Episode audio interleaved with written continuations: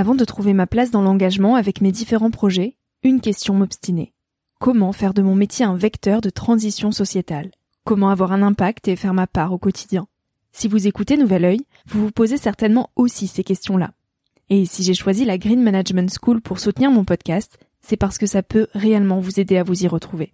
Se former au métier de la transition écologique, ce n'était pas si accessible il y a quelques années, mais ça l'est aujourd'hui. Ça l'est tellement que l'on ne sait plus qui croire, quelle formation entreprendre, ni ce que ça vaut. Alors j'ai fait les recherches pour vous, et j'ai trouvé l'école que j'aurais tant aimé faire il y a quelques années, quand j'étais paumée. Des cours approfondis sur le climat, la biodiversité, l'agronomie, la géopolitique, mais aussi sur les modèles économiques vertueux, le tout dispensé par des spécialistes et des personnalités inspirantes. Créer un autre lendemain que celui qui s'annonce, c'est leur mantra, et derrière cette idée, la mission de Green Management School est de former de nouveaux managers capables de transformer les entreprises et les organisations de l'intérieur. Toutes les informations sont en description. Merci à Green Management School de croire en nouvel œil en soutenant cette saison de podcast. Tout de suite, place à un nouvel épisode.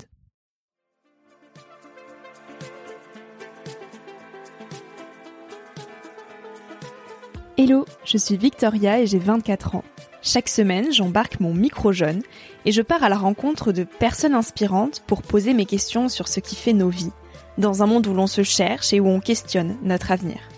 J'espère qu'écouter le parcours et les conseils de ces personnes qui ont rêvé et osé faire de leur rêve une réalité t'aidera toi aussi à avancer d'un pied plus sûr dans la vie. Alors je t'invite à emprunter un nouvel œil pour regarder le monde sous un autre angle, pour te recentrer sur ce qui est essentiel et sur qui tu es pour t'aider à trouver ton chemin et surtout à oser.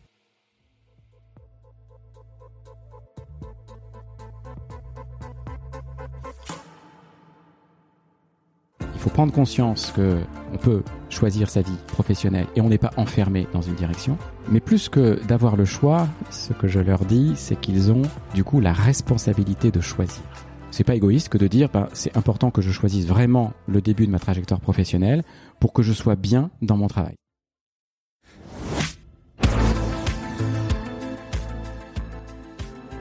J'ai grandi avec cette idée que le travail devait occuper toute la place dans nos vies, que le temps libre, les moments pour soi, pour le vide, était alors une perte de temps, que ce temps devait être rentabilisé toujours, et que travailler bien, travailler vite, travailler beaucoup était constitutif d'une certaine réussite. Mais de quelle réussite parle-t-on? Est-ce gagner sa vie que de courir à la dépenser Jusqu'où travailler avec tant d'acharnement et si peu de sens nous mène-t-il? Explosion de burn-out, remise en question existentielle, quête de sens? Si l'écologie fait la une des journaux, le sens au travail résonne tout autant. Et si les deux étaient intimement liés? Pour Laurent Paulet, une transformation du monde du travail est essentielle pour nous adapter aux enjeux sociaux actuels. Il a fondé l'école Primaveras qui invite à changer le sens de son travail. Et aujourd'hui, il tient le micro jeune de Nouvel Oeil pour nous aider à prendre de la hauteur sur la place qu'occupe le travail dans nos vies. Parce que oui, mêler sens et alignement au travail, c'est possible. Autant à 20 ans, sorti des études, qu'à 40 ans. Comment alors redonner du sens à son travail? Avec Laurent Paulet sur Nouvel Oeil, on parle de quête de sens, d'orientation et de travail. J'espère que cet épisode te donnera l'impulsion pour placer du sens au centre de tes journées. Bonjour Laurent Paulet. Bonjour Victoria. Je suis ravie de te tendre mon micro jeune pour parler d'un sujet euh, ô combien essentiel, celui du monde du travail, euh, qui est beaucoup plus vaste et large qu'on pourrait Mhm. l'imaginer. Donc je suis très heureuse de consacrer euh, l'entièreté de cet épisode autour de ce sujet-là. Eh bien merci à toi. Tu es professeur en management à l'école centrale euh, Supélec et fondateur de Primavera, qui œuvre à redonner du sens au travail, ce fameux sens au travail que l'on entend euh, un petit peu dans tous les sens aujourd'hui. Mhm. Quand tu avais 20 ans, comment toi est-ce que tu te projetais dans le monde du travail? Alors si on prend précisément les, les 20 ans, euh, je me projetais pas vraiment. Euh, 20 ans, j'étais en deuxième année euh, de prépa scientifique Mm. et en fait, euh, je me projetais sur les concours. Hmm. Voilà, le monde du travail, j'ai commencé à m'y projeter avant, au cours du lycée, euh, puisque là j'avais une idée très précise de ce que je voulais faire, euh, qui bien évidemment n'était pas d'être ingénieur, mais euh, d'enseigner. Mais euh, comme tu l'auras peut-être compris, euh, il s'est passé quelque chose entre temps. C'est que euh, voilà, quand on est bon en maths, eh ben euh, les professeurs disent bah tiens, ça serait dommage de voilà essayer de tenter votre chance. Et donc euh, Ouvre-toi le plus large panel de portes possible. Exactement. voilà. Exactement. Et donc on suit cet avis-là, euh, un peu soutenu par les parents, n'est-ce mm. pas? Il se trouve que j'ai intégré l'école centrale Paris. Mm. Me voici engagé dans des études d'ingénieur. Je ne sais pas ce qu'ingénieur veut dire. Et quand tu pensais à travail, est-ce que ça te faisait peur ou est-ce que au contraire tu avais hâte de rentrer dans ce monde-là? Non, j'étais impatient en fait. J'étais impatient, impatient parce que j'avais euh, réussi à concilier une certaine finalité qui était d'être dans des activités euh, qui participaient à la protection de l'environnement. Mm. Et puis euh, à côté de cela, euh, ben on me confiait un rôle qui euh, qui me donnait des responsabilités. Voilà, je, je peux dire que j'ai eu la chance d'entrer dans le monde du travail avec une certaine dose d'optimisme hmm. et d'envie par rapport à ce qui a pu changer aujourd'hui. voilà, les, les circonstances personnellement, hmm. elles étaient voilà plutôt au vert. Hmm. Est-ce que tu as eu le sentiment qu'il fallait respecter à tout prix absolument ces étiquettes que l'on peut se coller avec nos études? Oui, complètement, parce que quand, quand je te dis, si j'ai pris le temps d'écrire euh, à 20 ans ou un peu après, en fait, plutôt 23 euh, ans, euh, comment l'entrée dans le monde du travail s'est passée, c'est que ça, ça, a demandé un effort. C'est-à-dire que c'était pas la voie. Ça, ça, peut paraître à ceux qui nous écoutent un peu évident d'aller euh, travailler dans des activités de recyclage quand on est ingénieur et de gérer des équipes, mais en fait, euh, à l'époque, c'était un choix qui était absolument pas conventionnel. Euh, la logique, c'était d'aller dans des bureaux d'études. donc il y avait tout un tas de, de, de, de stéréotypes, de, de, de voilà, de, de, schémas établis qu'il fallait suivre. Donc moi, j'ai connu cela. Alors à une échelle, bien évidemment, c'est pas une, c'est pas une reconversion dont je suis en train de parler. Mais même si ça n'était pas une reconversion, c'était déjà s'écarter des schémas tout établis. Il m'a fallu du temps. En fait, euh, il se trouve que par rapport à mes camarades de promo, j'ai mis beaucoup plus de temps pour trouver mon premier poste, parce que justement, je tenais absolument à ne pas être dans le, le cadre euh, établi euh, d'une sortie de d'école, telle que l'école centrale Paris. Du temps et du courage. Comment est-ce que tu t'es senti pendant ces, ces périodes où justement tu avançais peut-être plus lentement que tes camarades, là où on nous incite à avancer vite et plus vite que son voisin? Bah, je me souviens avoir en fait un peu douté je me souviens avoir un peu douté, de me dire mais est-ce que est-ce que je vais vraiment y arriver? euh, Un peu découragé aussi parce que je voyais bien passer euh, tout un tas d'offres mais qui ne me parlaient pas du tout, mais qui me tendaient les bras. Et donc forcément une petite période de remise en cause, de, de remise en question en tout cas, ou de doute, pas très confortable, bien évidemment. J'ai eu la chance que ça ne dure pas non plus des années. Et donc, euh, ben, une fois, une fois le pied à l'étrier, voilà, on oublie cela. Mais très clairement, euh, cette question que tu poses sur euh, le rapport au diplôme, euh, ce que je peux observer, c'est que ce poids des étiquettes, ce poids des diplômes reste encore très présent. Et d'ailleurs pas que pour les jeunes, on en parlera peut-être, mais voilà, il est présent dans notre société à, à toutes les stades de la vie professionnelle.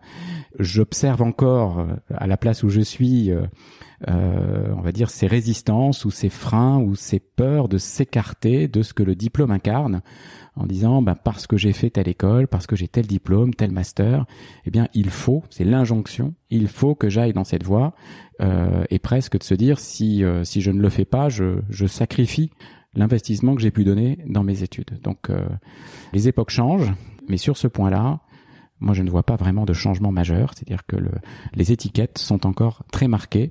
Comment tu l'expliques cette euh, accroche finalement aux étiquettes? Est-ce que c'est une peur de s'en écarter? Est-ce que c'est des schémas qu'on a conscientisés, qui sont en nous, où on se dit oui, j'ai fait des études scientifiques, je dois faire de la science et je ne peux pas m'autoriser la littérature? Hmm. Qu'est-ce qui fait qu'on est tant accroché à ça?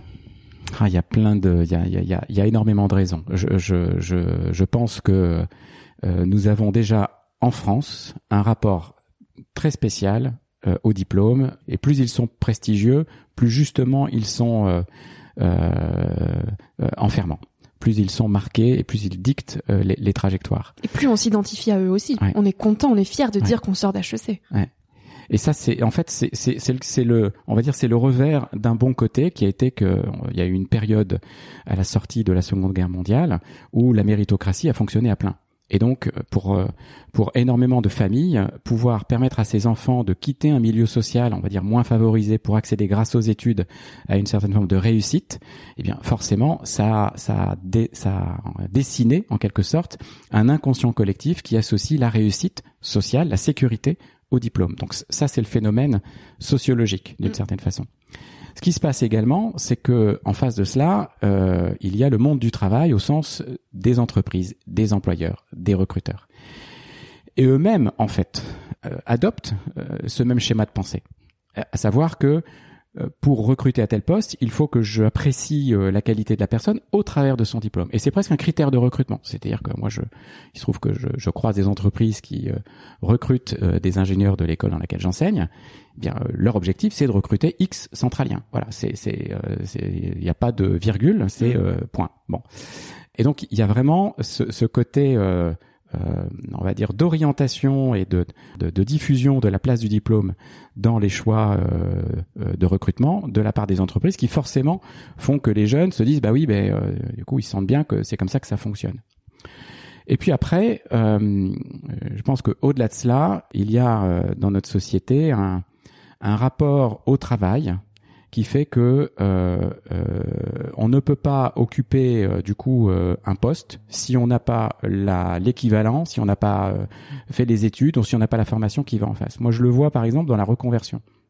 Très souvent, des personnes qui sont en reconversion se disent oui, mais je peux pas me reconvertir parce que j'ai pas fait les études qui correspondent au mmh. métier auquel j'aspire.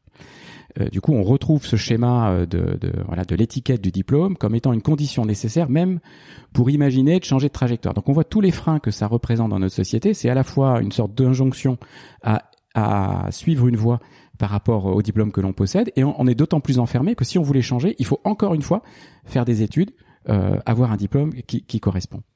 Un peu comme une boîte de sauvetage aussi. Tu es aussi le fondateur d'une école du sens au travail. Pour toi, une transformation du monde du travail, elle est essentielle aujourd'hui. Pourquoi Et en quoi on doit transformer ce monde-là? Il y a des enjeux qui se jouent à, plusieurs niveaux. Il y a des enjeux en termes de management, je vais essayer de ne pas en oublier. Il y a des enjeux en termes de management, en termes de manière d'organiser, euh, on va dire de gérer euh, les gens, euh, les équipes. Euh, le deuxième enjeu, euh, il est euh, bien évidemment connu de beaucoup d'entre nous qui nous écoutent, c'est les enjeux écologiques. Mm. Voilà, les enjeux de, de transition énergétique, de transition écologique. Étonnant que tu ne le mettes pas avant le management d'ailleurs. ben, J'expliquerai pourquoi. Parce que le troisième enjeu, c'est la combinaison des deux, je pense. C'est des enjeux de santé au travail. Et donc de bien-être. Exactement. Parce que ce que j'observe en fait de façon euh, inquiétante, c'est que ce qui aujourd'hui questionne le plus dans le rapport au travail, alors peut-être que les jeunes le perçoivent moins puisque c'est l'expérience professionnelle qui va le révéler de manière plus criante, c'est euh, la détérioration des conditions de travail qui ont des effets sur la santé au travail et on n'est plus en train de parler des ouvriers sur les chaînes de montage automatisées, on est en train de parler de fonctions euh, intellectuelles, de postes à responsabilité, qui vivent des situations qui sont qui étaient inimaginables il y a encore une vingtaine, trentaine d'années. Ce euh, cet enjeu de santé au travail relève forcément à un moment de repenser la manière dont on organise le travail, dont on manage les gens avec euh, quelque part un phénomène qui a, été aggravant ces 20 dernières années, 30 dernières années, ou même un peu plus peut-être, je n'ai pas d'une comptabilisation précise, c'est euh, la pression au résultat, euh, le culte de la performance financière, voilà, tu vois bien de, de quoi je veux parler, mm. qui en fait conduit, sans que les managers le veuillent, à des formes de pression, à des formes d'accélération du travail, qui épuisent, qui fatiguent. Et tout est interrelié finalement, comme tu le disais, parce que ce culte du travail au toujours plus, toujours plus de productivité, c'est intimement rattaché à la façon dont on a de piller les ressources de la planète, de toujours plus, toujours plus loin. Absolument. Et c'est pour ça qu'il y a aussi d'autant plus de burn-out, euh, de personnes qui sont épuisées. Comment alors on repense euh, ce rapport au travail? Comment tu imagines un monde du travail beaucoup plus sain et apaisé demain? Alors quand tu dis repenser le rapport au travail, euh, là aussi, on peut le voir du côté des organisations. Oui. Voilà. Et on peut le voir du côté des individus. Et le rapport au travail, en fait, c'est, euh, on l'a un peu évoqué euh, dans le point qui précédait, c'est voilà, il y a le, le, le, le travail est le, la condition presque de l'existence sociale dans la société, de son réseau d'amis, de la reconnaissance, de son statut, de ce que l'on consomme, voilà. Et en fait, on ne peut pas penser changer son rapport au travail aujourd'hui si on ne repense pas tout simplement les conditions de son existence. Hmm.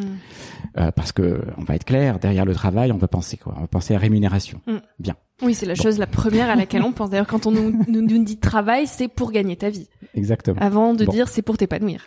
Mais euh, je pense qu'il n'est pas inutile. On va mettre de côté des situations, bien évidemment, de précarité, où la question n'est absolument pas de se poser la question du bon niveau de ressources quand on n'a pas le niveau minimum pour pouvoir assurer une existence saine. Mais euh, il y a une bonne partie de la population euh, chez nous qui Mm. aujourd'hui euh, voilà, a un niveau de ressources qui lui permet de faire des choix, qui lui permet de faire des choix de consommation, qui lui permet de faire des choix d'organisation de sa vie personnelle et qui lui permet de faire des choix de son travail de- et, du rap- et de son rapport au travail. Et cette dimension, euh, on va dire, du, du rapport au travail, moi je ne peux pense que si on est au niveau de la personne, on ne peut pas euh, la traiter indépendamment de la façon dont on vit. Donc bien évidemment, tu, tu, tu me vois venir, je, je, je fais un lien direct avec les enjeux écologiques. Voilà, parce que quand on parle de consommation, quand on parle de manière d'organiser sa vie, euh, il est évident qu'on voit bien qu'il y a une question d'empreinte carbone ou une question de voilà de surconsommation qui peut euh, qui peut concerner un certain nombre d'individus. Et donc le, le rapport au travail doit être pensé à cela, c'est-à-dire qu'est-ce que je à quoi sert mon travail Et puis euh, il y a euh, des choix euh, d'équilibre, d'équilibre de vie, de vie personnelle, de vie professionnelle, jusqu'où j'accepte de m'investir dans mon travail et jusqu'où j'accepte de dégrader ma santé parce Mm. que c'est ce qu'on observe. Voilà. Tu rencontres donc au quotidien, de par ton métier, de, des futurs ou jeunes diplômés euh, qui s'interrogent et agissent pour changer leur rapport au monde du travail. Alors il y a celles et ceux qui disent que les jeunes aujourd'hui ne veulent plus travailler, qui sont flemmards, et euh, il y a celles et ceux qui vraiment reflètent une tendance de fond. Est-ce que toi tu as le sentiment que les jeunes de plus en plus questionnent leur rapport au, au travail, leur, le sens au travail? Si je te disais non, je crois que ça pourrait surprendre ceux qui nous écoutent. Ouais. Bien sûr que je constate qu'il y a ce, ce désir de ce désir de changement. Alors pas pour tous. Hein. A- je me garde bien de, des généralisations. Euh, il y a toujours euh, voilà beaucoup de singularités qu'il faut respecter. Mais dans l'ensemble, j'observe vraiment ce, ce- le changement de, de, de ce rapport au travail. Alors, c'est intéressant ce que tu viens de dire. J'ai envie de, de- de reprendre l'expression où on étiquette, voilà, Mm. les gens en disant ils ont plus envie de travailler. Oui. C'est ce que tu as dit. Bon, euh, forcément, je suis pas d'accord avec ça. Mm. Alors, si je suis pas d'accord avec ça, c'est que oui, ils ont une manière différente d'aborder le travail. Mais euh, je voudrais pas qu'on leur jette la pierre parce que c'est d'abord euh, nécessaire de faire nous, nos générations précédentes, notre autocritique par rapport à cela. Je veux dire quoi par là? Je veux dire que euh, en fait, euh, les jeunes ont bien vu avec leurs parents ce qui s'est passé dans le monde du travail il y a 40, 30 ou 20 ans. Qu'est-ce qui s'est passé? Il s'est passé qu'il y a une rupture radicale dans le rapport à l'entreprise. Mm. Ou, enfin, je dis entreprise ou institution ou autre. Enfin, en tout cas, plutôt dans le privé que dans le public, forcément. Mais il y a eu des ruptures euh, majeures dans le sens où on a vu arriver les licenciements, les Mm. licenciements individuels, les licenciements collectifs, les plans sociaux, la crise, le chômage. Et donc, il faut être conscient qu'aujourd'hui les jeunes euh, ont bien intégré que la promesse de la carrière garantie au sein d'une entreprise, même quand on était parfaitement euh, loyal et euh, investi, euh, était finie. Donc, il ne faut pas leur reprocher aujourd'hui d'avoir une distance dans le rapport à l'employeur quand ils ont vu par eux-mêmes à travers leur famille et leurs parents qu'en fait ce rapport n'existait plus. Donc, je pense qu'il y a une forme un peu de, de, de justesse de cette appréciation de leur part et que s'il y a une distance, elle est tout simplement le miroir, le reflet, la conséquence d'un monde du travail qui n'apporte plus les garanties dont les générations précédentes ont pu bénéficier. Mais il n'y a pas que ça, bien évidemment, qui change dans cette aspiration à transformer le monde du travail. Euh, L'incertitude liée à l'écologie. bah oui, forcément. Avec les réseaux sociaux, aujourd'hui l'information est disponible. Euh, quel jeune ne, ne peut pas euh, intégrer le rapport qu'il y a entre le travail au sens collectif du terme, les activités économiques, on va dire, et la destruction des écosystèmes. Voilà, c'est une évidence. Et donc, il est logique, là aussi, que ces jeunes se disent, bon, ok, le travail très bien, mais quand je vois ce que ça provoque aujourd'hui euh, sur la planète, euh, je m'interroge en fait de ma place, de mon rôle, en fait. Et moi, là-dedans, j'ai envie de répéter le système? Ben, Pour certains, c'est non. Et je trouve ça sain, quelque part, qu'il y ait cette forme de distance, là aussi, et de remise en cause du monde du travail. Euh, D'un point de vue écologique, il y a effectivement l'impact que peuvent avoir euh, certains travails sur l'environnement, mais il y a aussi l'incertitude liée au lendemain, où finalement on a beaucoup plus de mal à se projeter que nos parents pouvaient le faire, euh, avec des plans de carrière sur 10 ans, euh, les boîtes dans les boîtes, et euh, tout va bien se passer, c'est sûr. Mm. Aujourd'hui, on ne peut plus se projeter à demain comme, euh, comme ta génération pouvait le faire. On l'a bien vu aussi avec le Bien Covid. sûr, bien sûr. Et face à ça, j'ai le sentiment qu'il y a aussi un énorme rapport à la liberté qui est de plus en plus présent, où on a envie d'être conscient et présent dans la façon dont on a de utiliser notre temps. Et en ce sens, il y a de plus en plus de personnes qui entreprennent ou qui ne restent plus dans les entreprises plus de trois ans. Alors on est dans la continuité de mon propos et je vais euh, aller un peu plus loin. Donc euh, je dirais que l'attitude des jeunes qui rentrent sur le marché du travail, avec ce rapport à l'entreprise au sens promesse d'une évolution garantie a disparu, au sens que euh, globalement euh, les économies, euh, les modes d'organisation détruisent les voilà provoquent de la destruction sur la planète, et qu'en plus de cela, naturellement, on a envie de voir des modèles d'organisation différents. C'est ça n'est pas facile de rentrer sur le marché du travail aujourd'hui. Il y a énormément d'incertitudes, c'est le mot que tu as employé, et, euh, et peu de repères en face de oui, ça. Parce on que, est perdu. Parce que on a beau faire quelques stages, euh, bah, on, on manque, paumé. on manque en fait, et c'est tout à fait logique. On peut, comme on dit, on, voilà, on peut pas, euh, voilà, on peut pas euh, être et avoir été. Bien. Mhm. Ceci étant dit. Euh, ce que tu évoques très concrètement, c'est cette question du euh, mais comment je rentre dans la vie et euh, c'est voilà c'est ce désir de liberté, ce désir de liberté, il est il, il, il, a deux il a deux explications. D'abord, c'est une tendance qui ne date pas de, on va dire du Covid. C'est une tendance, voilà, sociologique très forte. Il y a une aspiration à l'expression de l'individu qui est de plus en plus prononcé. On, on, peut même le dater des années 70. Donc tu vois, c'est c'est c'est euh, c'est quand même un mouvement profond euh, de changement, d'expression. Euh, on, on, pourrait dire d'individualisme quelque part. Mais c'est dans la nature ce humaine. Qui, ce qui est ce qui est pas ce qui est pas faux. Euh, mais ça s'exprime de plus en plus Mm. fortement parce que justement il n'y a pas de repère. Donc du coup, comme j'ai pas de repère, ben moi j'ai envie de m'exprimer par moi-même avec qui je suis, puisqu'en fait c'est ça qui va compter pour déterminer euh, Mhm. voilà là où je vais aller.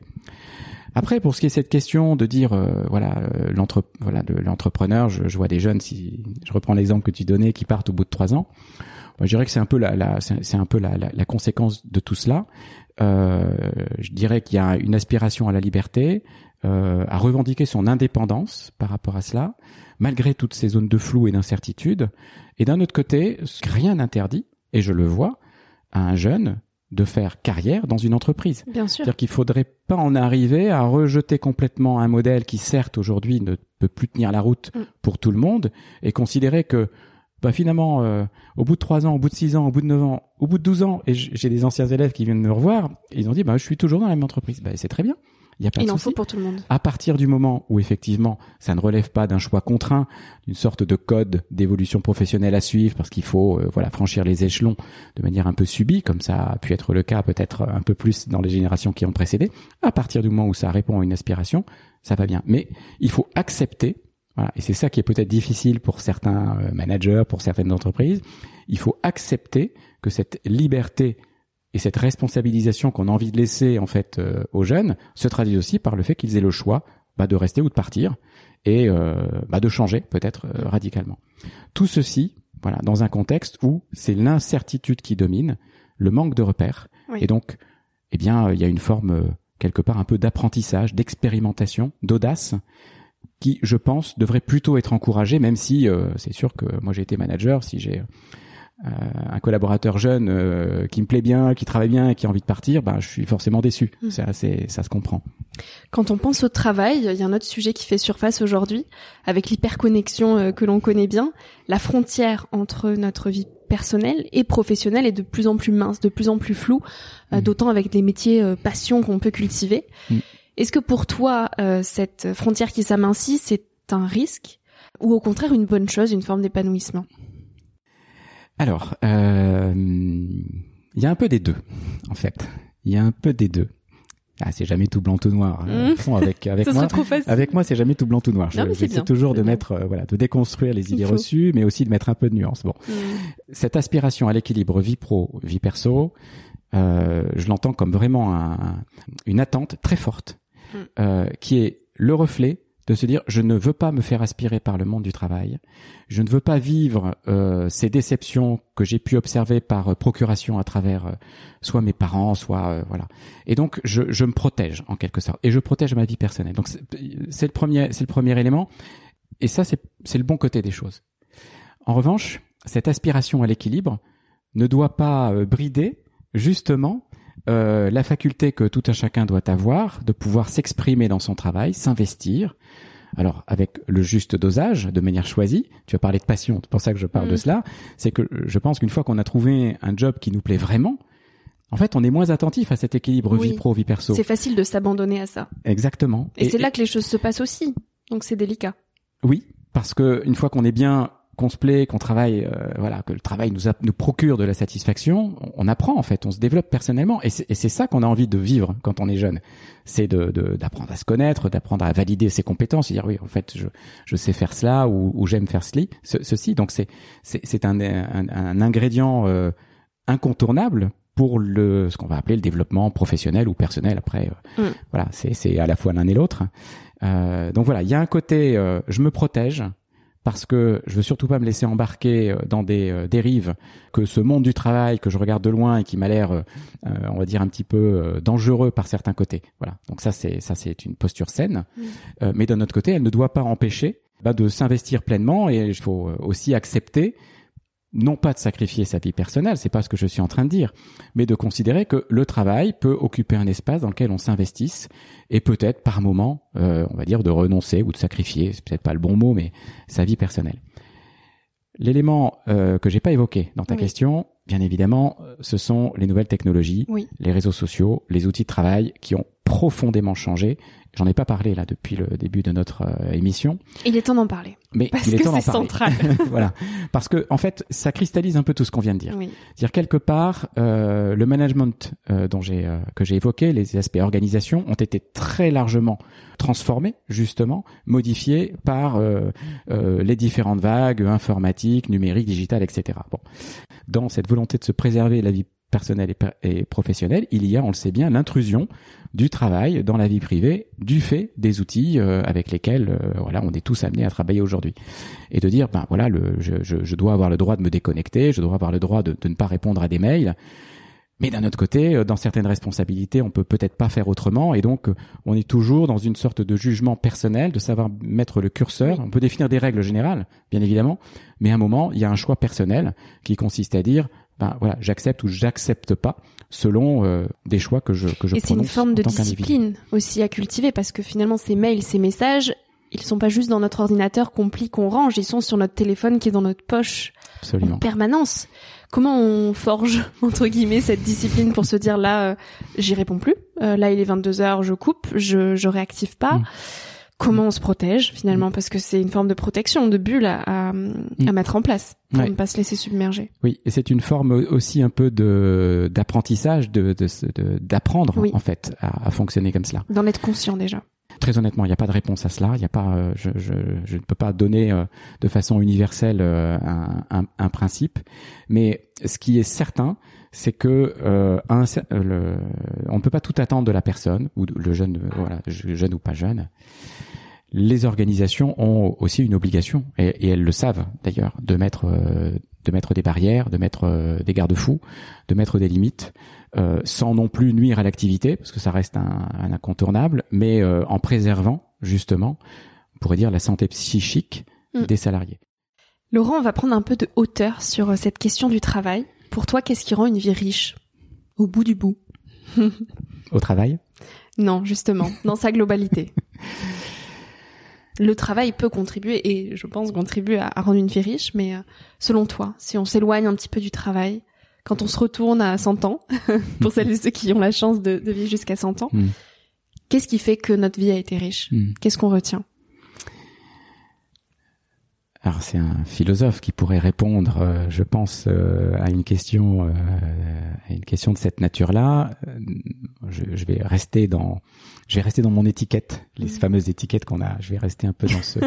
dans On a du mal à s'en décrocher de ces hein, tu vois, hein. même moi, j'y arrive pas. Mm. Le terme qui me vient, c'est celui de l'expérimentation. Il me vient parce qu'il fait le lien direct avec les questions que tu as posées sur euh, ce questionnement qu'ont les jeunes sur la place, le sens du travail et les étiquettes. Oui. Euh, c'est que d'une certaine façon, ce qui va provoquer de la richesse à travers le travail, mais aussi à l'extérieur du travail, c'est euh, d'oser expérimenter.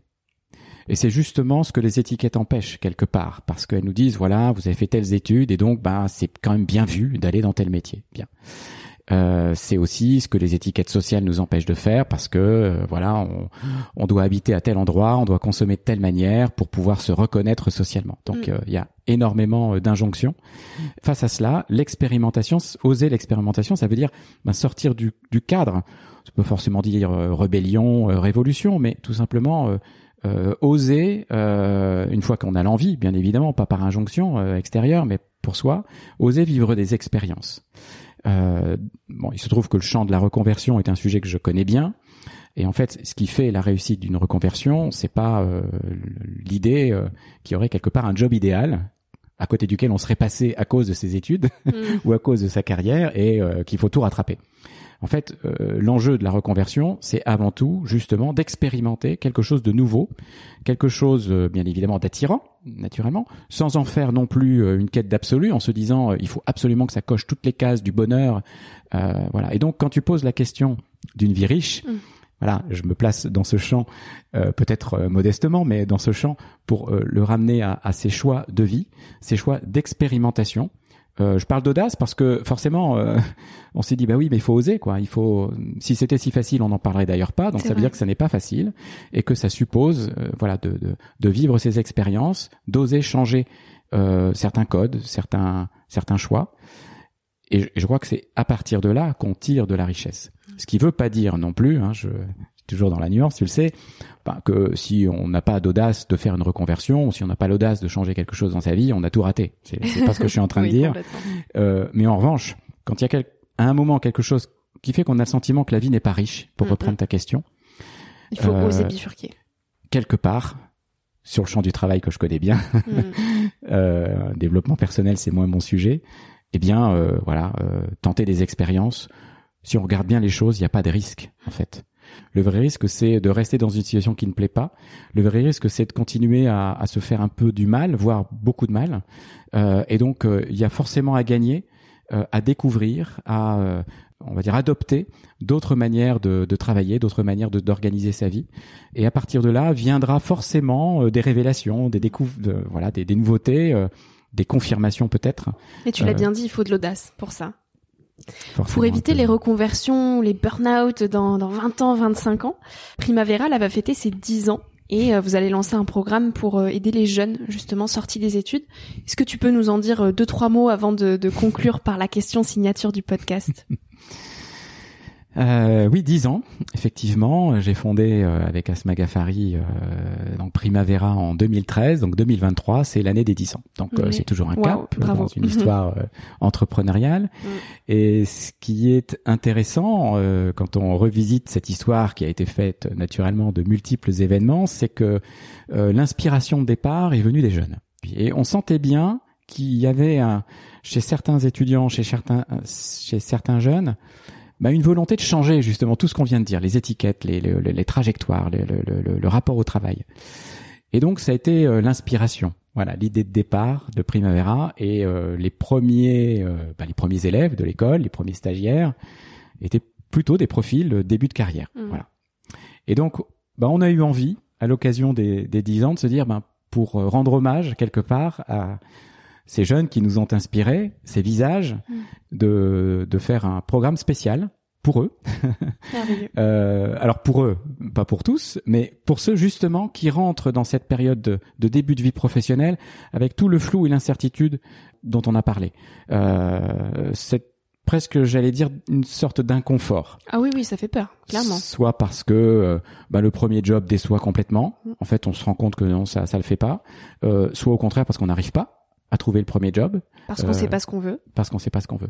On a eu envie pour euh, cet anniversaire de lancer un programme spécifiquement pour euh, pour ces jeunes euh, et les aider, on va dire, à trouver justement les ressorts de leur liberté. Tiens, je reprends le mot que tu as donné ah, tout à l'heure.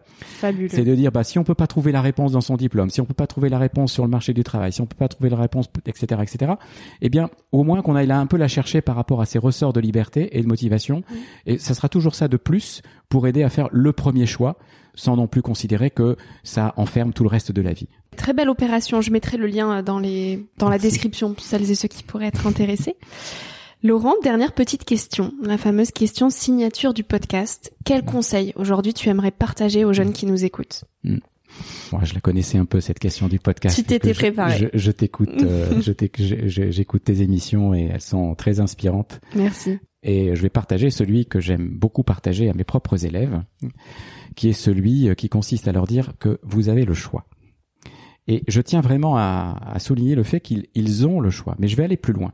Parce qu'on dit oui, c'est logique, tu as fait une, bonne école, etc. Donc tu as le choix. Bah, en fait, euh, avec ce qu'on vient de dire, on se rend compte que c'est pas si évident que ça. Mais plus que d'avoir le choix, ce que je leur dis, c'est qu'ils ont du coup la responsabilité de choisir. Ça veut dire quoi? Ça veut dire qu'il faut prendre conscience que on peut choisir sa vie professionnelle et on n'est pas enfermé dans une direction. Mais ça veut donc dire qu'il faut absolument mobiliser cette capacité de choix pour la mettre au service de euh, sa trajectoire professionnelle pour deux raisons. Responsabilité de choisir pour soi déjà. Hmm.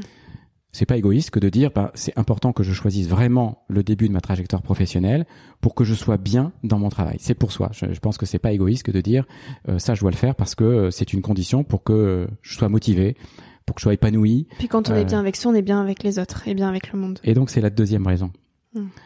Euh, la deuxième raison, c'est justement, c'est important pour la société. Mm. Alors, je vais prendre un exemple qui va peut-être euh, te paraître un peu un peu forcé, mais mais j'y vais parce que c'est éloquent. Euh, parfois, j'ai des étudiants qui ne savent pas dans quelle direction aller et donc qui n'exercent pas cette capacité de choix parce qu'ils ne savent pas. Et du coup, très souvent, euh, le métier du conseil va être choisi, voilà, parce que bah, ça représente cette capacité. Ben, du coup, je choisirai plus tard. Voilà, je vais m'engager dans le conseil. ça, ça, ça m'évite de trop me poser la question sur ce que je veux vraiment faire. Alors, on peut bien évidemment aller dans les métiers du conseil. Je suis pas en train de dire qu'ils ne proposent pas. Euh, Mais c'est le choix du non-choix. Mais c'est le choix du non-choix. Et euh, je trouve dommage justement. C'est presque du gâchis quand on a le choix de ne pas faire l'effort, surtout quand on sait bien l'enseignement supérieur bénéficie euh, d'une forme de soutien de la nation. On sait bien que si on est arrivé là, il y a eu un investissement de la nation. Alors toutes les écoles ne sont pas forcément abordables, mais mais quand même, il y a, y a eu de ça. Et donc on a une responsabilité à choisir pour pour soi et pour la société, parce que ce que je crois fondamentalement, c'est que plus les jeunes feront des choix alignés par rapport à ce qu'ils ont envie de faire, meilleure sera la société, meilleur sera l'impact sur, euh, bien évidemment, l'écologie, on en a parlé, mais, mais plus largement, voilà, euh, le, bien-être avec les autres, euh, le fait de, de servir quelque part des valeurs auxquelles on croit, c'est ce qui, je pense, va transformer le monde du travail. Tu m'as posé la question c'est euh, voilà, c'est pour moi le, la, la, meilleure perspective qu'on peut qu'on peut se fixer. Tellement. Et eh ben je suis à 100% aligné avec tout ce que tu euh, nous partages. Merci beaucoup Laurent pour euh, tous ces mots, pour toutes ces prises de réflexion. Je pense que c'est bien utile. Donc merci pour ce moment. Merci de m'avoir invité. Et puis un petit mot pour toi, parce que je sais que tu es attaché à rassembler des personnes, des invités, des témoins qui inspirent. C'est un mot fort dans ton émission. Et puisque tu es jeune, et puis qu'on a beaucoup parlé des jeunes, je tiens à te dire que tu es toi-même aussi une source d'inspiration à travers ce que tu entreprends, à travers la manière dont tu l'entreprends. Donc je voulais te remercier pour ça. Merci beaucoup, ça me touche. Merci. Merci à toi d'avoir écouté l'épisode jusqu'ici. Si ce moment t'a plu, je t'invite à le partager, à laisser quelques étoiles sur iTunes ou Spotify, ou à faire une story sur Instagram pour que je puisse te repartager. En attendant de se retrouver lundi prochain, tu peux me suivre au quotidien et m'écrire sur la page Instagram Nouvel Oeil. Sur le site internet www.nouveloeil-podcast.com, tu pourras aussi t'abonner à ma newsletter. J'y partage des inspirations, des nouvelles, des astuces et des petites choses qui font notre quotidien. Je te dis à la semaine prochaine pour de nouvelles aventures et en attendant, savoure la vie comme il se doit et fais des choses folles.